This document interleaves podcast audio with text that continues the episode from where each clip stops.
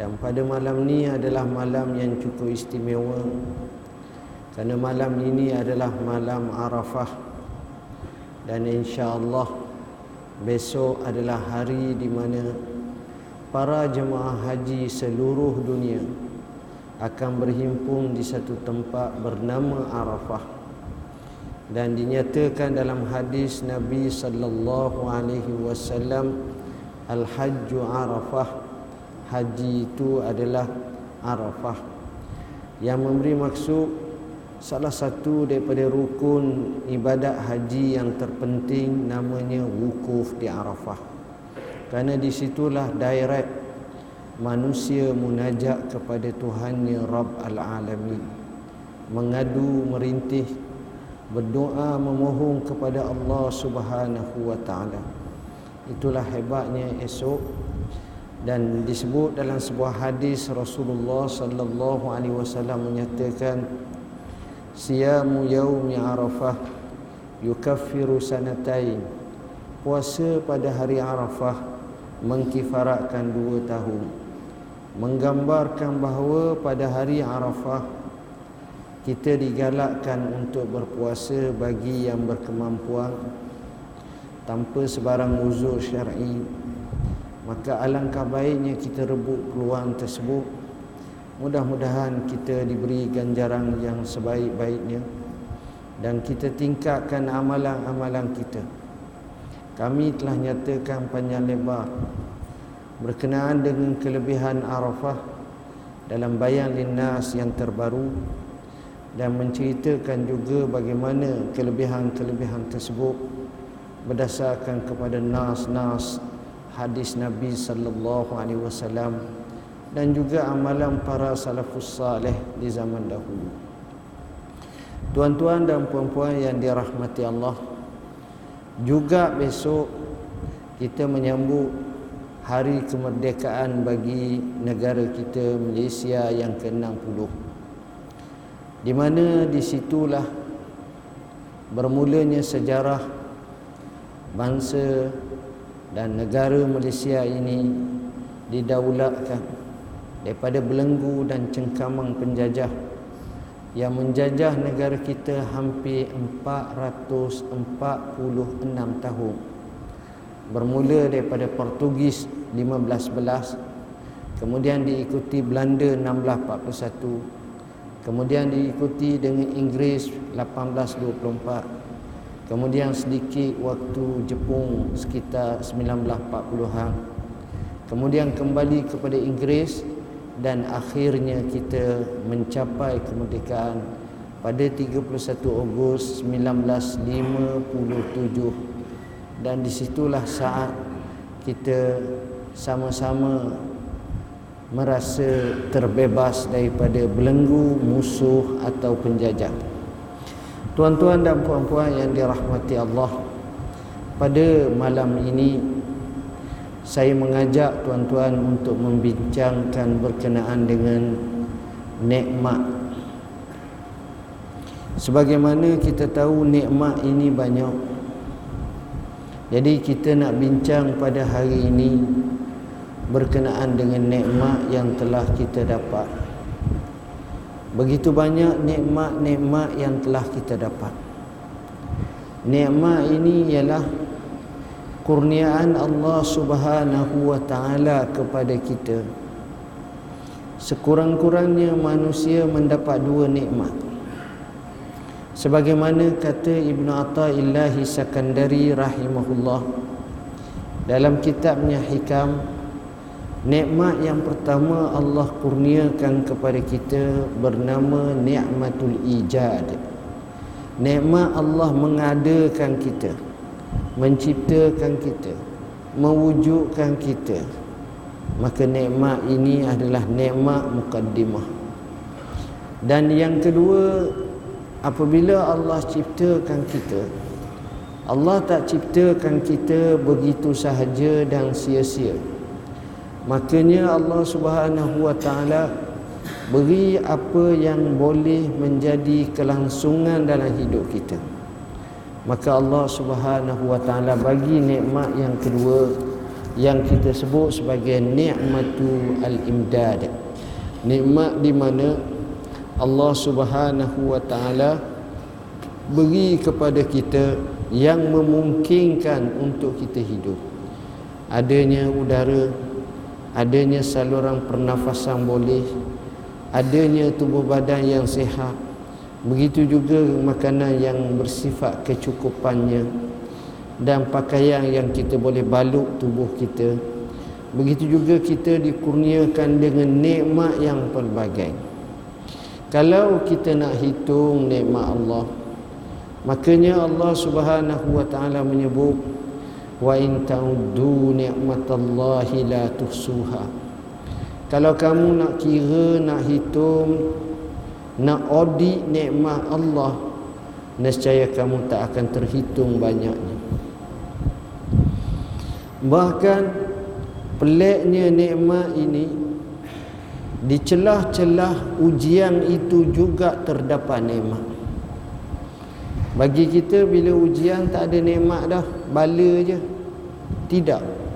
Di celah-celah ujian juga Allah kurniakan kepada kita nikmat.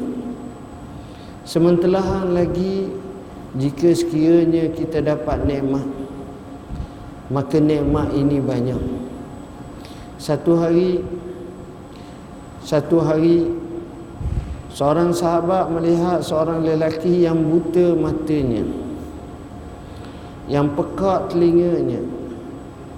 Yang bisu. Yang tak boleh berkata-kata.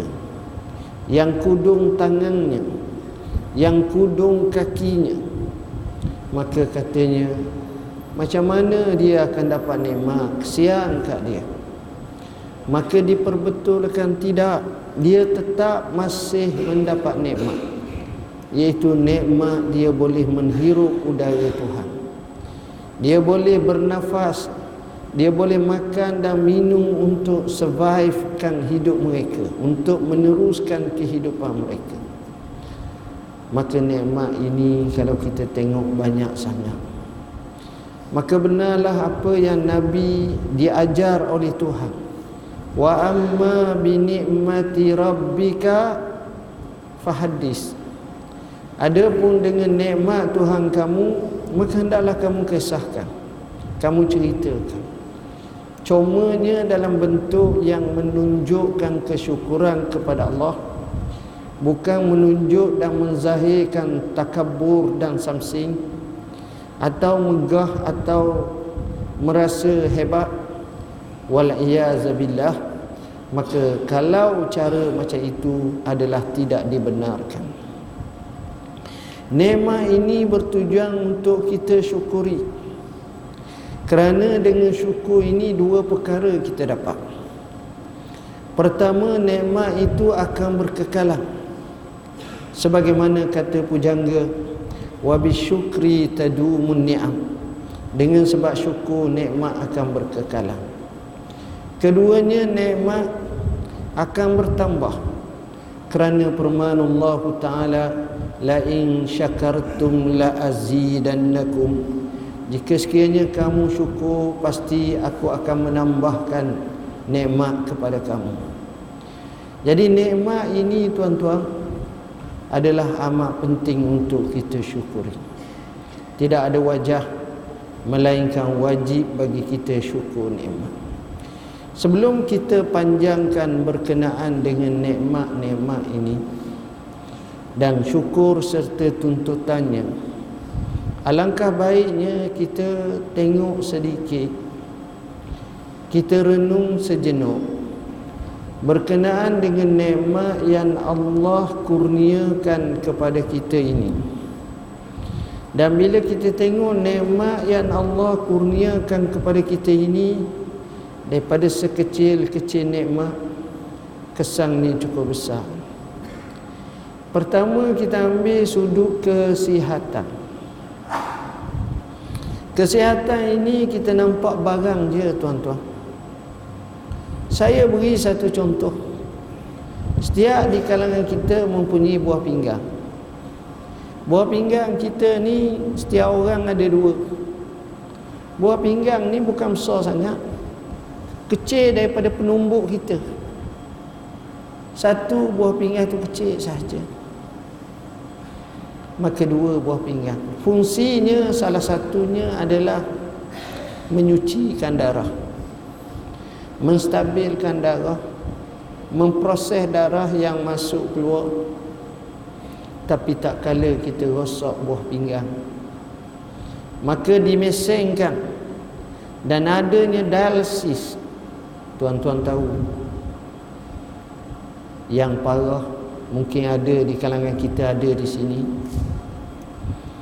Dia pergi ke tempat itu dua hari sekali. Bayaran pula bukan RM2 atau bukan RM20 ghalibnya 150 atau 200 atau 250 dan mungkin 300 tengok servis dan perkhidmatan yang diberikan bayangkan kalau kita ambil maksimum 200 sahaja bermakna seminggu sudah 600 Bermakna sebulan sudah paling kurang lebih kurang 2400. Dan bukan sekadar itu, bergoleknya tayar nak pergi masa yang kita ada di mana 2 jam kena tunggu dulu. Sejam proses nak pergi nak balik. Begitu juga masa ditempuhkan dalam 4 jam. Balik tu jadi pening, kena berehat dulu. Kadang-kadang tidur begitulah keadaannya seolah-olah dia membesar di katil-katil rawatan dia menghabiskan sejumlah masa dia kerana itu tapi nikmat yang Allah sihatkan kita buah pinggang kita tak sedar tuan-tuan bila mana kita berkira berkenaan dengan hal bila rosak membabitkan ribuan ringgit masa, tenaga, terhad dan terbatasnya pergerakan kita. Itu baru satu nikmat. Kita tak bincang bahagian jantung. Jantung yang Allah kurniakan kepada kita. Nak bypass. Nak bina stent. Nak betul. Jantung. Bedah jantung. Tak kurang daripada puluhan ribu. Yang tak mestinya jamin okey atau sebaliknya. Tapi itulah realiti sebuah kehidupan yang kadang-kadang kita tak rasa apa-apa Allah ambil sejujur saja hidup kita ini kita tengok. Kita tak ada lagi nikmat. Tak ada lagi tuan-tuan itu nikmat sihat. Jadi bila kita tengok kurniaan nikmat Allah kepada kita ni banyak. Bab sihat yang lain kita tak bincang lagi. Bab sakit-sakit yang lain kita tak bincang lagi. Cukup dengan beberapa itu sahaja pun kalau kita tengok kita letih. Tuan-tuan nikmat yang kedua saya sebut. Allah bagi pada kita akal. Akal ni adalah yang mahal. Kerana rupa parah manusia secomel mana secantik mana sehandsome mana bila akal dia tak ada orang kenal jatuh lagi. Jatuh sahamnya. Ni akal. Kita orang tergantung tuan-tuan. Biasa kita terima daripada ajaran mak ayah kita dulu. Nenek moyang kita dulu ialah orang gila kena lari. Jangan mari kat orang gila. Jangan pergi kat orang lain lagi gila dia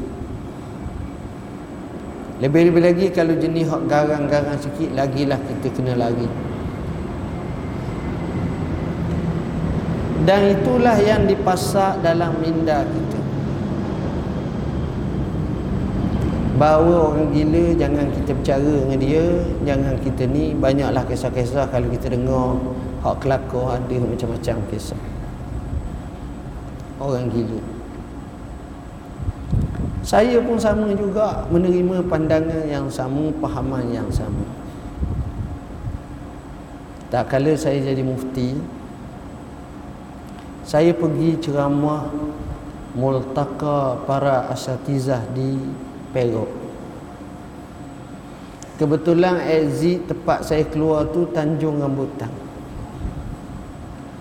Saya terus tanya kepada yang bawa saya driver saya kata dekat tak dengan hospital Tanjung Rambutan. Oh dia kata dekat sangat. Saya kata saya nak pergi sekali. Saya deal dengan sahabat saya di pejabat mufti Perak. Saya kata tolong bagi tahu kepadanya pengarah saya nak pergi ziarah sekali selepas majlis tengah hari ramai yang ikut saya. Pergi ziarah bertemu dengan pengaruh. Masa tu pengaruh dia perempuan pencen dah. Pengaruh ni duk main ha orang gila ni daripada dulu lagi. Dia kenal sungguh bila saya sampai di hospital tersebut diberi taklimat. Salah satu daripada taklimat dia kata simptom gila ni lebih daripada 1800 jenis. Jadi boleh jadi dalam majlis ni ada juga simptom gila. Termasuk mungkin kita sendiri tak tahu. Jangan main tuan-tuan. Dapatan kajian cerita tentang gila. Bila cerita saya kata tak ria lah. Boleh tak saya nak tengok orang gila? Dia kata boleh. Pertama saya nak tengok orang gila yang ganah. Kedua saya nak tengok orang gila penjenayah Ketiga orang gila selamba je. Keempat orang gila perempuan. Dia tunjuk saya. Sampai ke orang gila ganah. Pengaruh ni terus buka pintu. Terus buka terus masuk. Kita akan main bimbang. Dah tahu dah ganah. Dan mereka ni terekam kat kita. Tapi walaupun dia ganah Dia kena orang-orang yang akan bantai dia kalau dia buat ni. Ha, Dia tahu. Dan orang ni ni pengarah ni Dia tepuk saja Orang tu macam hilang kegilaan orang tu. Kerana psikologi dia tinggi. Dan dia tanya orang gila tu berapa kali dah masuk? Orang tu jawab 34 kali saya tanya betul tak dia jawab tu? Eh betul kata dia. Contohlah. Ha. Mana satu jumlah yang banyak.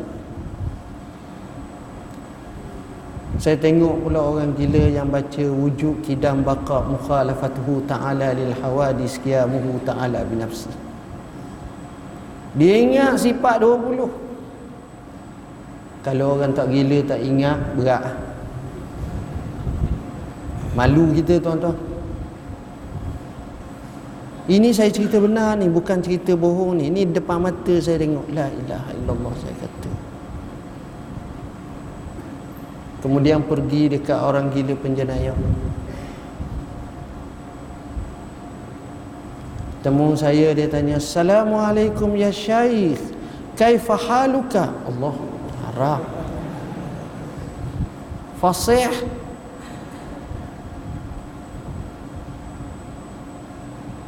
saya tak jawab tapi kawan saya jawab. Jadi saya mengambil sikap tak jawab macam Nabi Muhammad lah. Ada orang pagi masa malam Isra' tu tak jawab tak jawab. Susah juga kita nak jawab ni. Tanya dia kenapa. Dia kata ada seorang bomoh. Mengaruh apa saya tibai muka bomoh tu. Lepas tu bomoh tu report polis saya dianggap gila masuk hospital gila. Dia cakap boleh jadi betul sungguh. Seorang yang lagi saya tengok dia kata saya kenal tuan saya tengok dalam TV begini begini begini. Hai.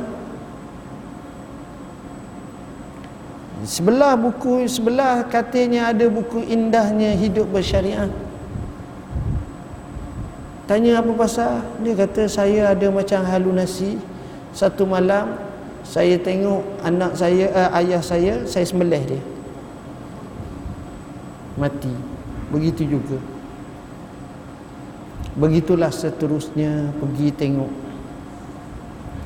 Akhirnya tuan-tuan bila saya tengok semuanya itu saya keluar barulah saya faham erti Allah bagi kepada kita akal.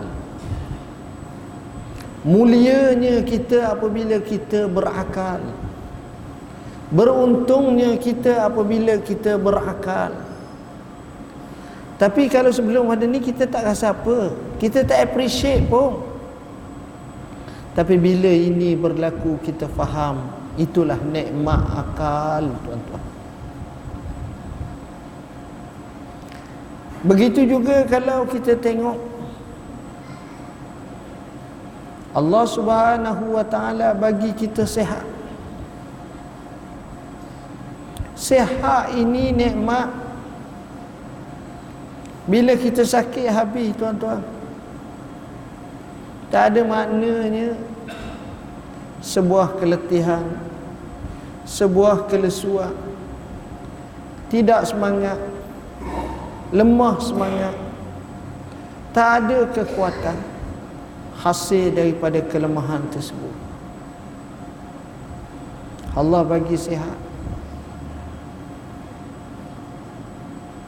Tapi kita adakah menghargai kesihatan yang Allah bagi pada kita? Bila sakit tak ada apa lagi seorang khalifah di kalangan Abbasiyah. Dia naik jadi khalifah dalam usia yang amat muda. Dia tubuhnya sihat. Dia gagah. Dia kuat. Dia berkuasa. Dia berada di puncak dan di persada kehebatan hebatnya dia kadang-kadang dia tengok orang-orang muda hok gagah dia panggil jom mari sini. Dia sinsing lengan dia dia suruh orang tu gigit lengan dia. Suruh gigit dengan gigitan yang kuat. Dia senyum. Kalau gigi palsu tak tahan tuan-tuan gigi sebenar ni. Akhirnya dia tengok tak ada apa. Dia ambil pisau belati dia toreh tangan dia nampak putih dia capur minyak. Nampak lebam begitu je. Kenyal kulitnya kuat. Sedang dia berada di kehebatan seperti itu. Satu hari dalam istana tiba-tiba dia rebah. Bila rebah dia paralyzed lumpuh situ dibawa di atas katil. Menunggu saat sakaratul maut. Orang tengok daripada kelopak mata tu dia menangis mengalih antara ucapannya dia berkata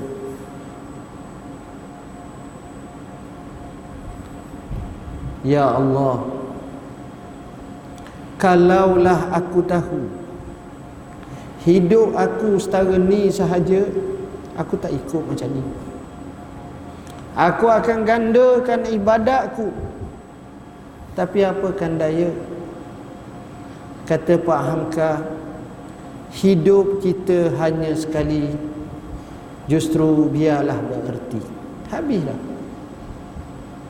Tak ada peluang.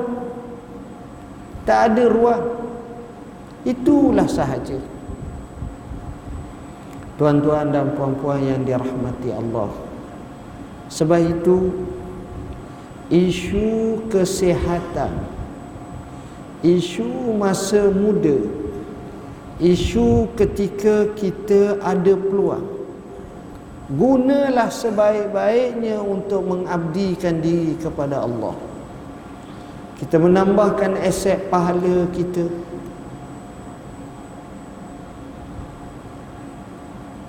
sebab kita tak tahu bila ajal kita tuan-tuan.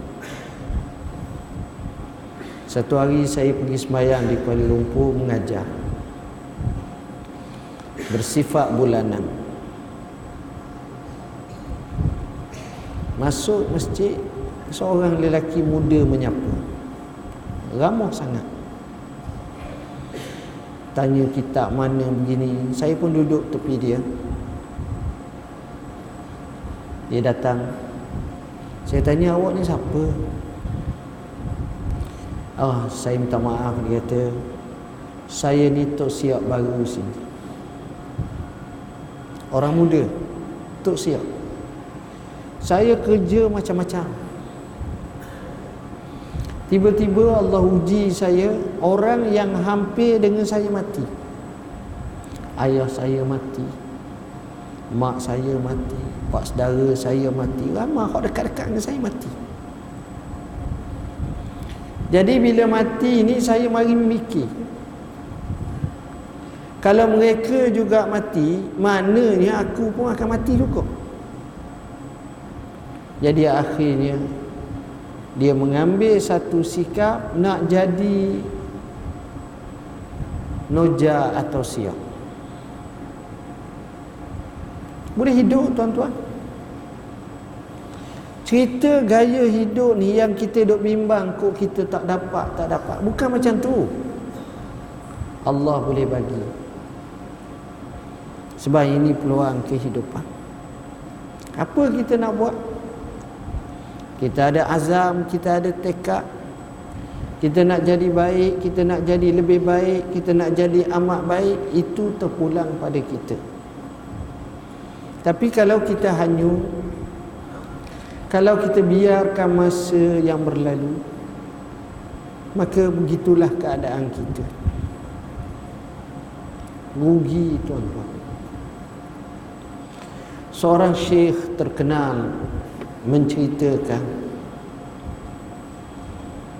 satu hari saya terima satu panggilan telefon bunyi suara yang lemah minta saya datang ke rumahnya dan khabarkan bahawa beliau adalah kawan kepada saya ini cerita Arab bukan cerita Melayu jadi saya pun pergilah rumah dia. Tengok rumahnya terkejut. Mansion besar. Bilik dia bilik tidur dia sahaja pun besar dah. Agak ni tuan-tuan kalau kaya kaya sungguh. Besar sungguh, hebat sungguh. Allah. Rupanya dia anak bilioner. Masuk rumah dia tu Akhirnya tengok dia berada di atas katil uzur Dan dia ucap selamat datang Kisahnya ialah Pemuda ini Sama-sama belajar dengan syekh Tapi dia anak orang kaya tuan-tuan. Bila orang tamat belajar Sibuk dengan mohon kerja Dia tak. Cukup untuk nak makan minum dia tak kisah. Apa yang dia buat? Dia enjoy tapi dia bukanlah buat maksiat tu. Enjoy maknanya. Biasa je lah. Minum air buat gitu enjoy. Dan dia selalu sakit kepala. Bila sakit kepala dia pergi farmasi beli obat makan. Sakit lagi beli obat makan.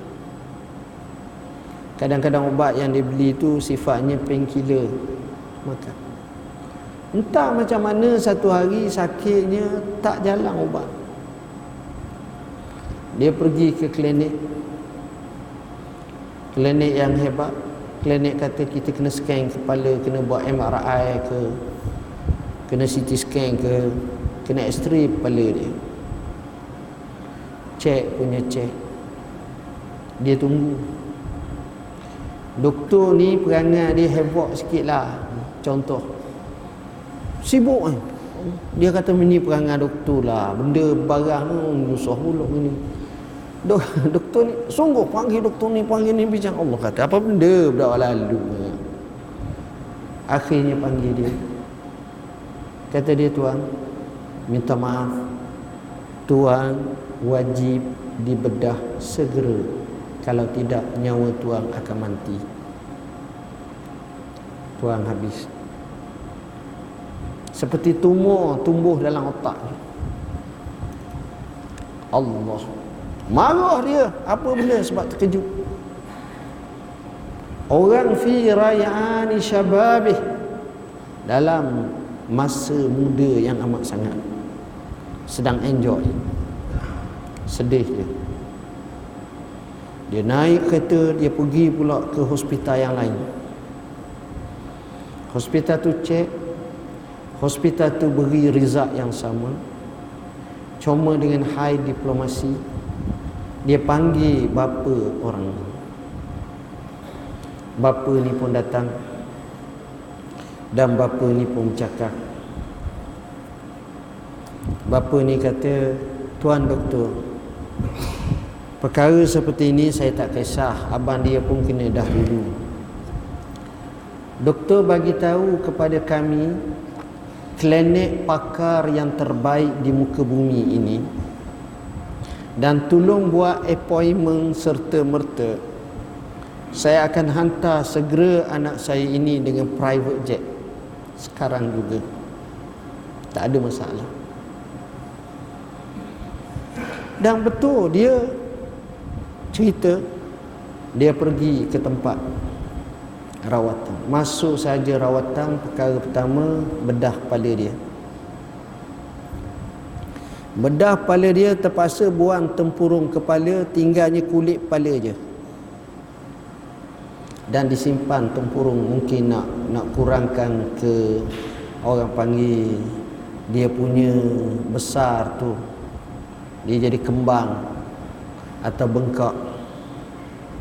Buat pembedah Sedang buat pembedahan selesai Masuk ICU tank mm masuk macam tu.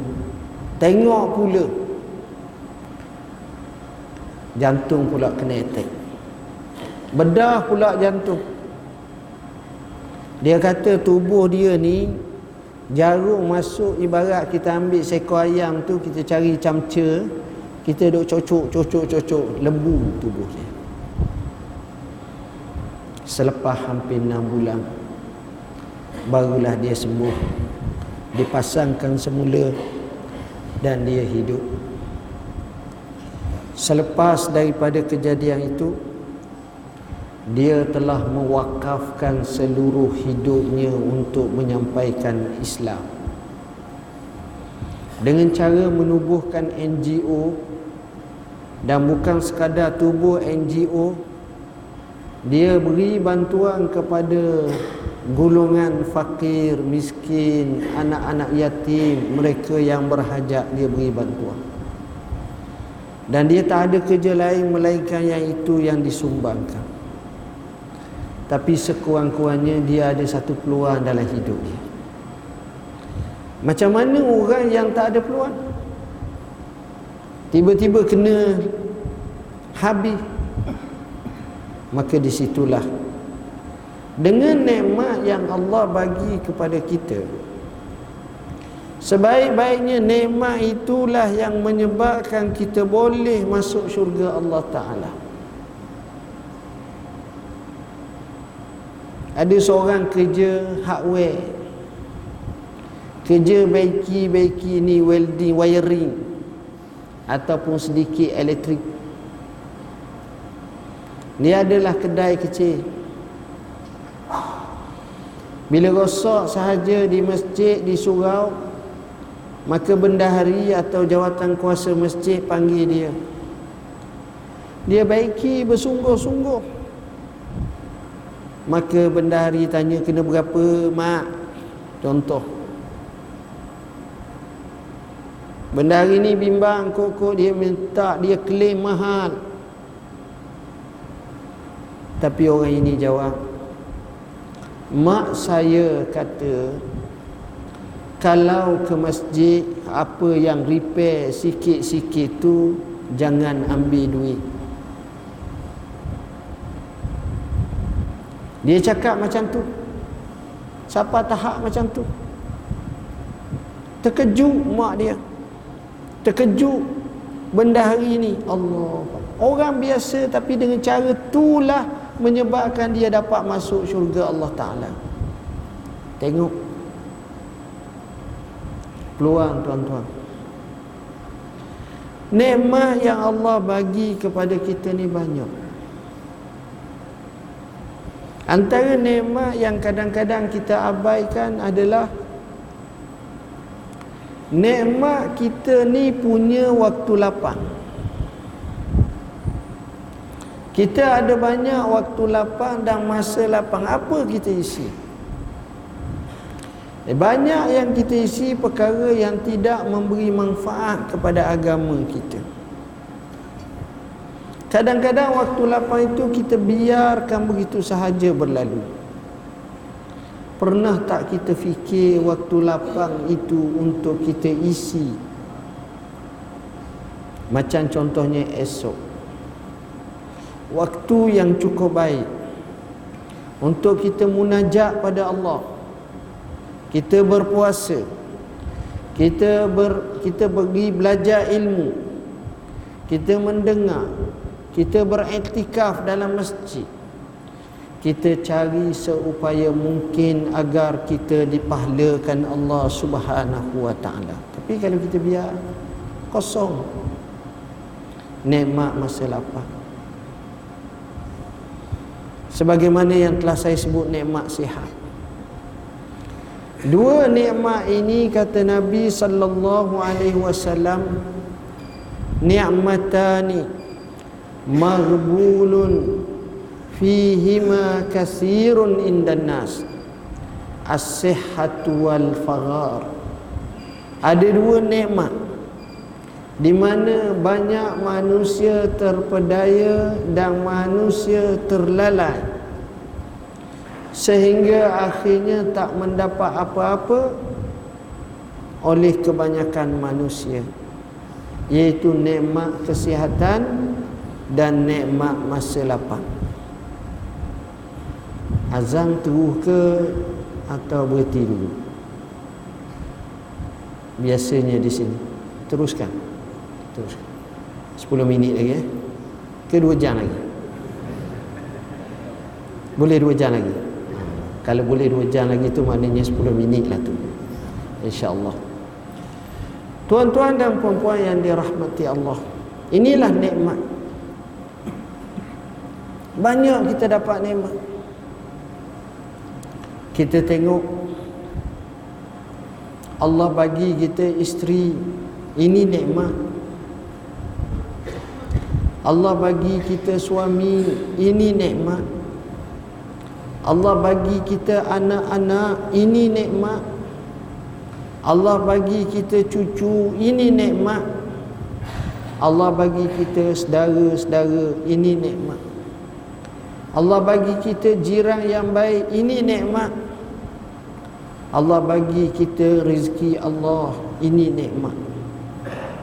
Maknanya Nikmat ini banyak sangat. Cuma kadang-kadang manusia bila dia tenggelam dalam nikmat ini dia tidak ber, berterima kasih kepada pemberi nikmat tapi dia berterima kasih kepada nikmat. Silapnya dia terima kasih kepada nikmat maknanya terima kasih kepada makhluk tapi dia terlupa nak terima kasih kepada Tuhan makhluk yakni Allah Rabbul Alamin. Tuan-tuan, saya beri contoh yang paling mudah. Analogi yang paling mudah. Kita sakit. Sakit jantung. Terpaksa pergi ke IJN. buat bypass tiga orang tersumbat dibaiki. Kenalah bayar bil. Selepas tiga bulan kita sihat. Kita duduk di masjid ini. Sedang kita duduk masjid ini kita kenal rupa-rupanya tiga pakar jantung yang rawat kita tu berhenti kereta semayang dalam masjid kita terus bergegah kepadanya bagi tahu betul-betul dia kata dia datang buat apa ziarah kawan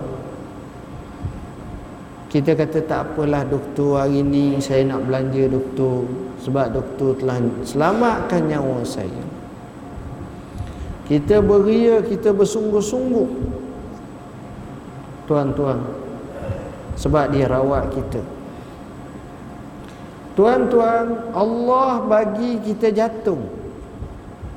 Allah bagi kita nyawa. Allah bagi kita anggota kita. Tapi kita tidak beria sangat. Sebab nikmat Allah teramat banyak, akhirnya kita terlupa. Bila ada sedikit bantuan yang diberikan oleh orang tersebut Bukan kita marah untuk kita bersyukur Tapi kenapa juga kita tidak bersyukur kepada Allah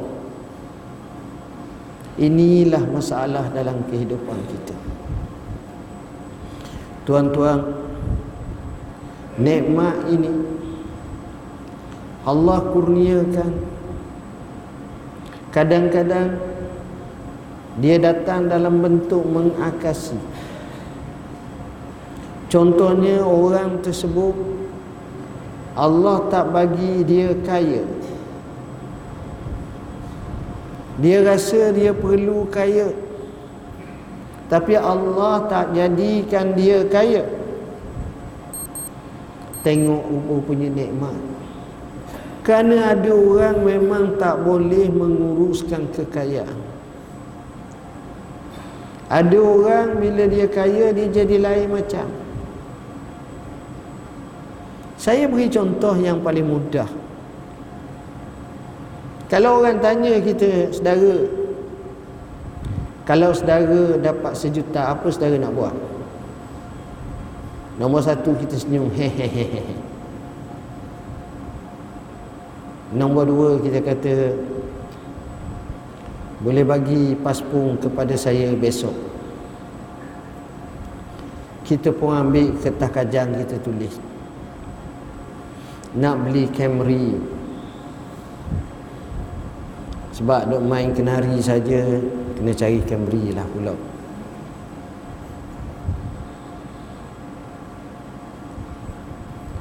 Lagi nak beli Ducati.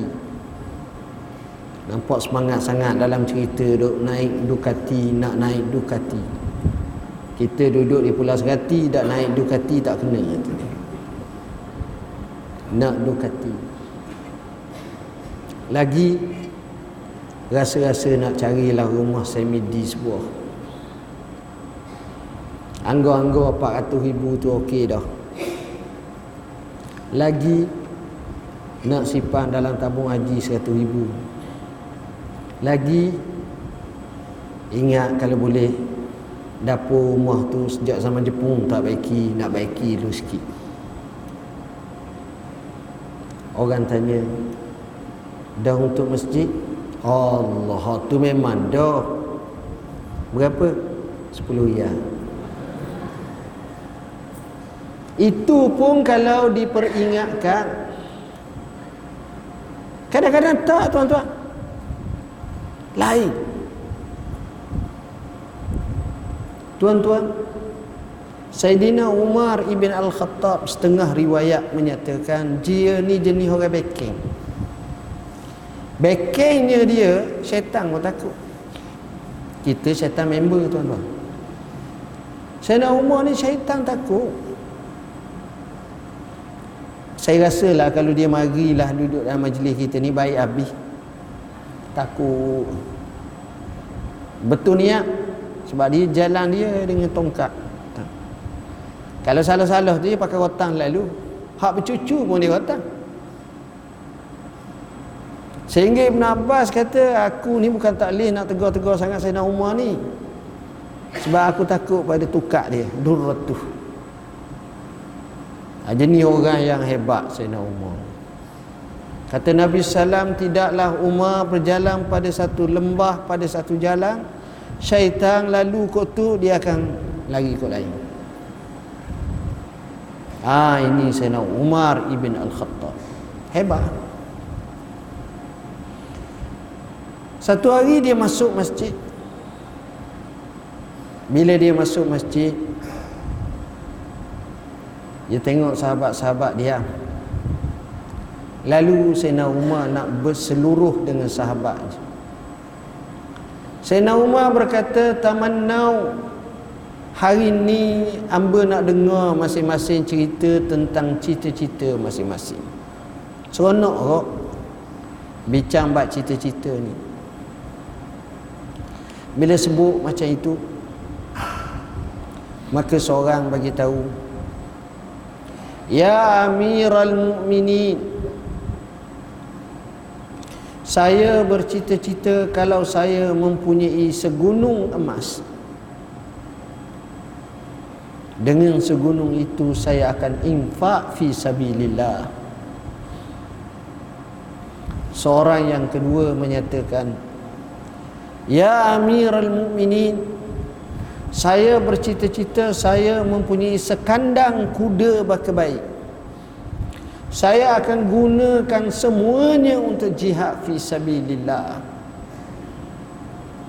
seorang yang ketiga berkata Ya Amiral Mukminin, saya bercita-cita mempunyai hamba saya yang gagah perkasa yang ramai. Saya akan gunakan semuanya untuk membantu saya jihad fi sabilillah. Lain daripada kita tuan-tuan. Kerana sahabat-sahabat ni pemikirannya kelas A.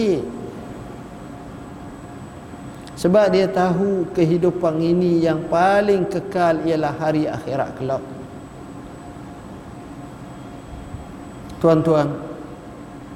Akhirnya sahabat-sahabat ini tanya kepada Sayyidina Umar. Ya Amiral Mu'minin. Kamu bertanya kepadaku. Kepada kami cita-cita kami. Sekarang kami nak tahu pula apa cita-cita kamu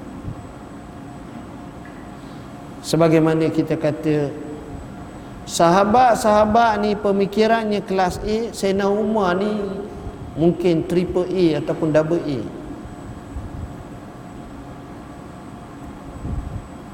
Pemikirannya jauh. Dan kita nampak masak pemikirannya. Kukuh pemikirannya. Hebat pemikirannya. Ini orang yang dipanggil orang yang inilah leader dia akan fikir nak dapatkan apa yang dia tak mungkin dapat. Kalau kita fikir mungkin kita dapat. Dia cuba fikir apa yang tak mungkin dia dapat.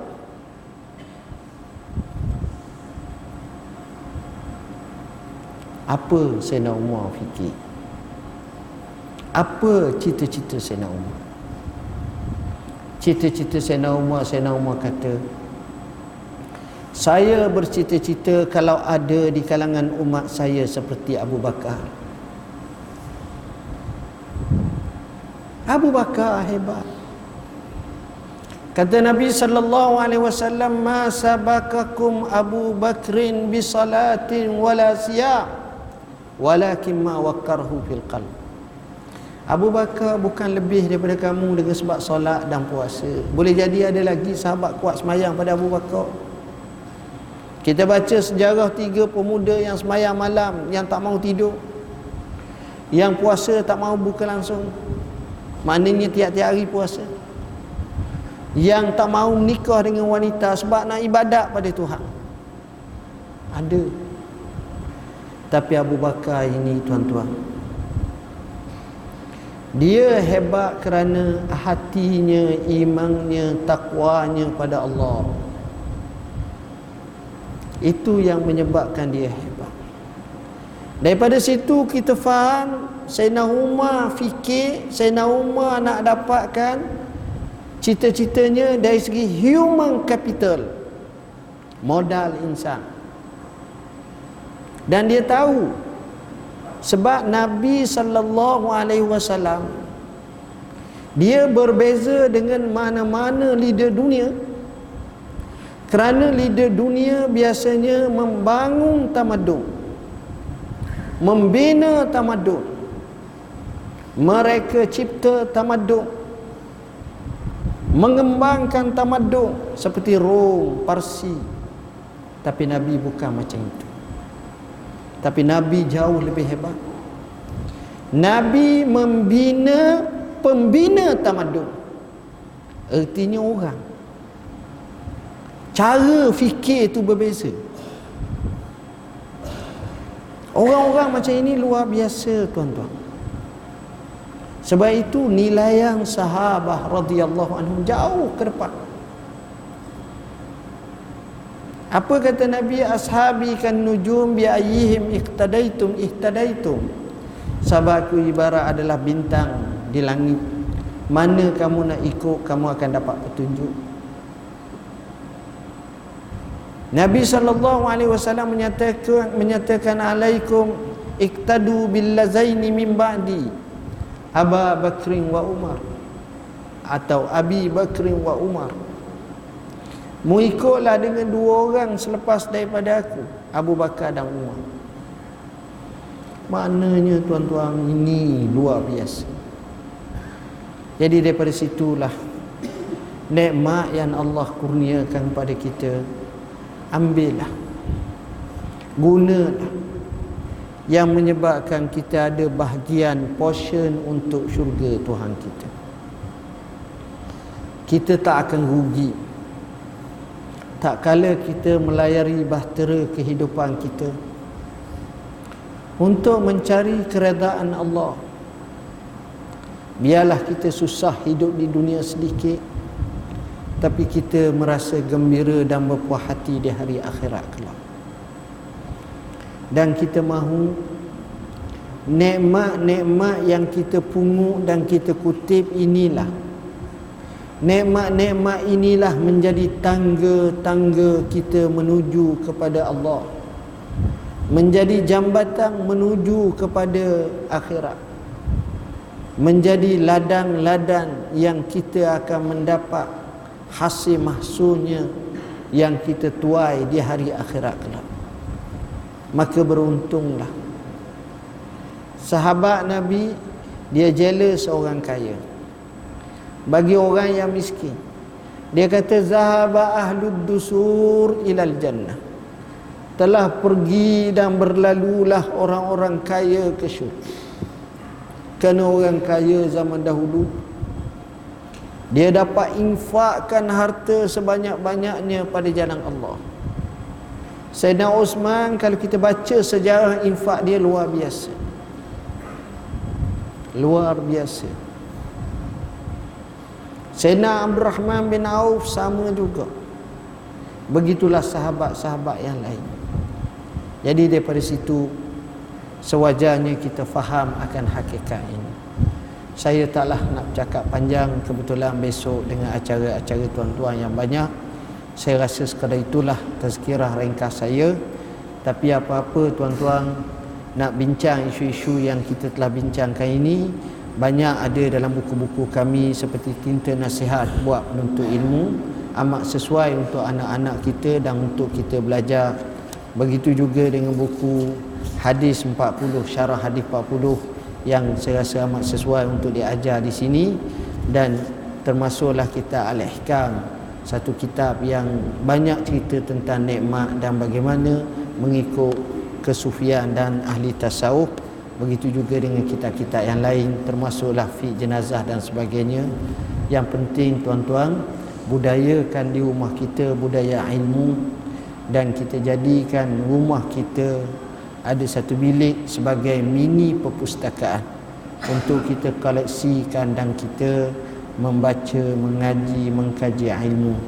Dan bagi siapa yang nak dapat pencerahan persoalan-persoalan kami alu-alukan untuk melayari laman web kami www www.muftiwp.gov.my dan kita sentiasa update daripada hari ke hari dan kita sentiasa update dari semasa ke semasa. Jadi boleh dapatkan isu-isu terkini yang latest yang kita jawab. Mudah-mudahan ia memberi manfaat kepada kita semua. Mohon maaf salah bahasa bahasa yang kasar dan tak sesuai dengan khalayak tuan-tuan. Aku qauli hadza wa astaghfirullahal azim li wa lakum. Wassalamu alaikum warahmatullahi wabarakatuh